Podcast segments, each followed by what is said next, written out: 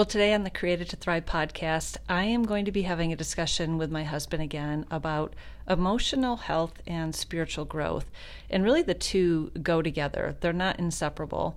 And so many times I talk to people that are focusing on the doing to try to get God's approval or pleasure, but we really have to focus on who we are in Him to grow deeper in your intimate relationship with the Lord, to really become and have all that He has for you, to live in that fullness. So we want to help you on that journey today. So, in episode number 60, we talked about is your soul prospering? And so, we are further in that conversation actually about how you view yourself because it is referred to over eight times in the Bible that we are to love the Lord our God with all of our heart, mind, soul, and strength, and love our neighbor as ourself. And we're going to be focusing on really how do we love ourselves because that is going to be the degree that we are really going to love others. So grab a pen and paper, and here we go. Welcome to Created to Thrive. I'm your host, Lori Snyder. If you desire a deeper connection with God, want to know your value and purpose, then you, my friend, are in the right place. I will teach God's Word in a simple and practical way to equip and empower you to become who He created you to be because you were created to thrive.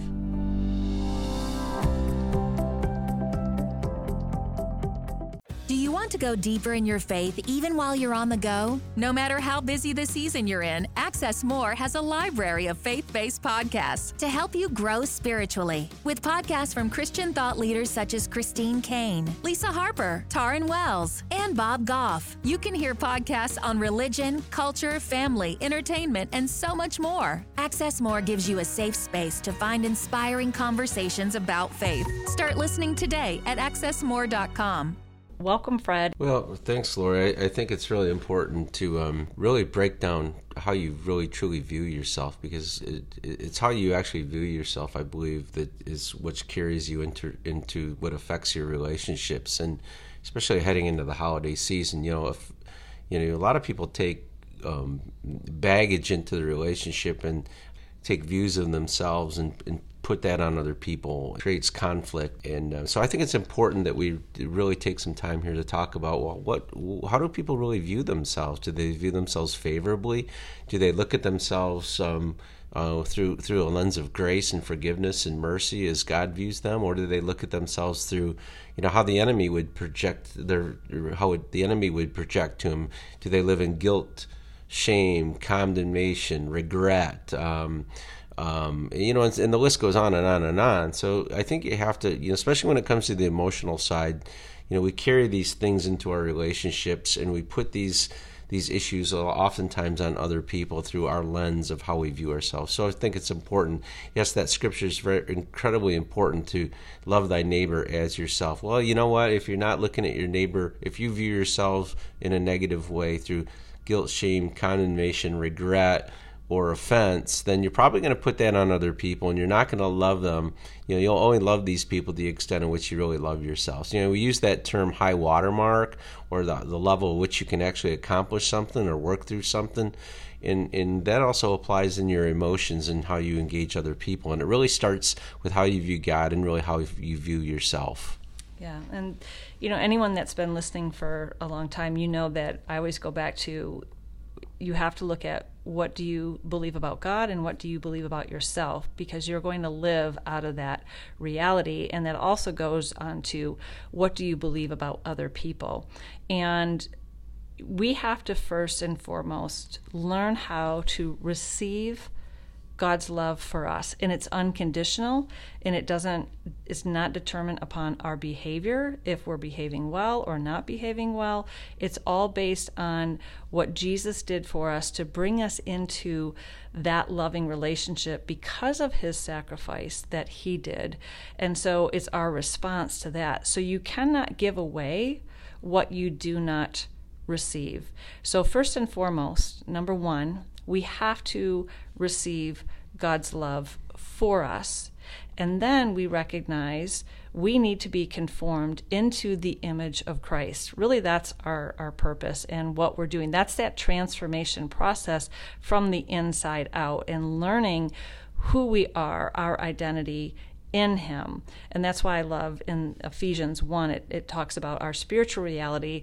But then it's going to go into Ephesians um, 4 through 6, talks more about the human condition. And I think a lot of times, as we're trying to grow spiritually, it almost seems like our human condition has to be devalued. I, like we put down our emotions like well we can't think that way or we can't believe, talk about feelings as if feelings are bad. And feelings aren't bad. And feelings really are just that instrument panel that help us recognize what's really going on at a heart level. Being, and god is a heart a heart god. Well feelings are good because god created feelings. Yes. I think god create, creates it's it's it's good because god is good. He does he makes no mistakes. So feelings are really good it's just how are you taking your feelings and applying them to yourself and other people in that lens in which you know you need to apply the grace of god. You need to apply salvation to it and you need to get god's opinion on on who you truly are and, and how he sees you and and, and, and, and get healed from that. Mm-hmm. you know god is the same yesterday today and forevermore. And in a great scripture you know if he if in a great scripture is if you go to Revelations uh, 21 verse 1 through 4 it's a great it's a great scripture. It's a, it's about you know the after the judgment when everything's all reconciled it says in scripture he will dwell with them. That's relational. And they shall be his people. That's that's that's a unity of people. That's communion. That's just relational dwelling right? And and and and God himself will be with them. If you know if God didn't if if God didn't like you he wouldn't be with you but he likes you he just knows God loves you exactly where you're at and where you're at right now. He just wants you to get a revelation and understanding who you are and to be free from from the things of the past and, and the hurts, the emotion. He wants he wants your emotions to be healed mm-hmm. because they are good, and when they're healed, and when when you're in the process of healing your emotions, you you you become more like Him. And what is His what is His desire? To be conformed in the image of His Son and and emotions are just as much a part as your spirit. I mean that that conversion. He wants right. that converted too. And um, I'll just continue with the scripture, and this is really cool. And he says. He himself will be with them, and he will wipe away every tear from their eyes. And, and death shall be no more, neither shall be mourning, nor crying, nor pain, nor any more for the former things have passed away. So if God is the same yesterday, today, and forevermore, and His will is constant and solid and fixed, that's what He wants for you today. Mm-hmm. And you can put that into the future, but why put something into the future when you can deal with it you, now and you know it's His will? Mm-hmm. So His will for your life is to to love your neighbor, to, to love the neighbor as as yourself, right? And but he wants you to love your neighbor as yourself from the perspective of how he sees you and not from the past mistakes. Right yeah and our past doesn't define us. However we have to address past issues because we all have negative experiences from the past that can often form um, limiting beliefs about who God is as well as who we are. And that's where we have to address them. And that's where something that you and I have really learned to step into is we look at the strong emotion um, and then we go into what is underneath that. So if we're feeling um, helpless, for example, well, what is really drilling down deeper is sometimes we just don't feel confident. Uh, we've been told, we've had words spoken over us by people in authority, whether it be parents, grandparents, teachers, coaches, who said negative things about us. Like, you'll never amount to anything, or you're worthless, or you're um, you're a hypocrite, or whatever that is. And we have to address those deep felt hurts because they do shape how we see ourselves. And then a lot of times people will project that onto how they think God sees them. And we need to address that. You know, and exactly right. We need to we need to you know get messy on that and, and it's okay and it's healthy and and and, and vulnerable and, and yeah we become vulnerable because you know when like I say in John or James it says when you confess we said this before when you confess sins one another in the concept of relationship um, y- You'll be You'll healed. be healed, and that healing is that soulical that soulical healing in, in in your emotions. And you know, and the reason why the the really reason why we say this is because you ends up in, in- in the New Testament giving you a greater commandment. So the Lord actually takes it to a higher level and a higher standard, and and um, and it's really important. It, really important you understand that in Ch- John 13 it says, "A new commandment I give you, that you love one another as I have loved you, that you also love one another. By this you'll know that you are my disciples." If you have love for one another. So it's a sacrificial love. And the only way you're going to fulfill that command, and it is a command, it's not, it's a command, but he wants you to live like he lived. And to live that sacrificial love for people and to be your true, authentic self as God created you, you have to get right in your emotions. You have to get right in your soul, your mind, will. Your mind, will, and in your imagination, and and it's so important to walk through that. And and you know what? Everybody, I just want to say, there's no there's no exceptions to this rule. Right. None, zero. Everybody has to go through this. For those people that want to, to fulfill that command of love and to walk in love and lock in their true identity, we're all in the same boat. We all have to work through this. There's there's no exceptions to this rule. Things have happened. You've made bad choices. Things have been done to you. You've, you've you you assign emotional. Um, uh, emotional value to, to certain aspects of trauma, to certain aspects of mistakes, uh, regrets, and you know what? You to walk in that person that God, who you truly, truly are, and who God truly made you to be. You have to work through that on your emotional and soulical side. Yeah. And that's where we have to connect with God and that's what I do in the resiliency coaching is we become self-aware but we don't self-judge. And that's a big difference with that. We don't like Paul says that he doesn't um you know he he's aware of what happened but he doesn't judge himself or um, compare himself that he's got to allow god's grace and mercy to supersede what he would be judging against himself. Because it says in romans 8 that there's therefore no condemnation for those who are in christ because jesus bore all of that in uh, in his body in on, on the cross in his death burial and resurrection You know, it's a good, what really comes to me and just sitting here, you know, uh, thinking about the ministry of the Holy Spirit, the ministry of reconciliation, and you know, and oftentimes you, when we think about that, we think about the reconciliation of relationships with other people. But the bottom line is, you got to reconcile your heart with the Lord. You got to you got to reconcile and you got to come into unity with him and he wants that he wants to come and be that comforter that guide her into all truth and he's his heart is that that you reconcile the past hurts that you reconcile the past mistakes the past regrets and and and you reconcile the issues you have that affect your soul affect your emotions reconcile that to the lord um, and, and be be authentically transparent to him Right. And with other people and where he where he'll tell you who to do that with in some cases. And you know some people are you're never going to reconcile with because it's just the way it is. But that's okay because you know the lord is so for you. And and you're just going to have to reconcile all these that the entirety of who you are to his heart. And he's he he wants that more than more than likely you, most people do. Yeah, and that's where we make that because we're created for deep connection, and so that is what we do in that resiliency coaching is that we take those deep desires that are unmet and we go to the Lord because He is the one that wants to fill them. You know, Jesus said He came to bind up the brokenhearted and set the captives free, and so there's healing and and freedom in our journey of discovery with Him, and then we can encounter it. And you know, I, lo- I love one of our favorite questions that we ask is, you know, Father God, how can I rest in your love for me today? Because a lot of times we have not benefited our heart by encountering God in a deep felt way. We know that God loves us, but we haven't experienced that love. So, having those types of questions when we meditate on the word, but also we need to have living encounters with God's presence, with the living word. And it's powerful because it does something to our heart, and we need to feel that in our emotions. And science has actually proven that when we are meditating, when we're rolling around scripture in our mind, we're using our imagination.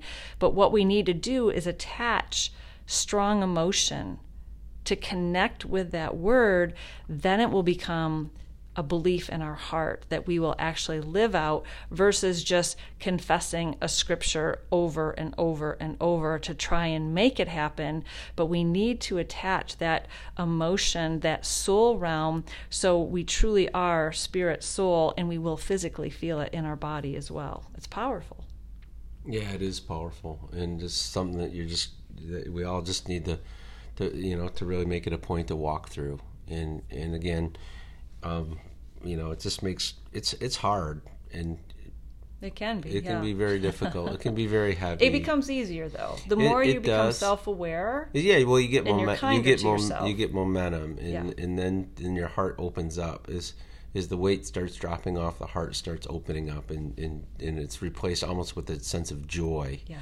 and it. and it's it's it's a trans it's such a um, transitional experience experience when you when you do this and yeah and, and you don't carry those weights. You know, you, you, know, the Lord says, you know, carry my burden because my burden is light, and that's what He's really talking about. Mm-hmm. He's talking about this a lot of the emotional burdens that we travel through. Carry my, carry mine.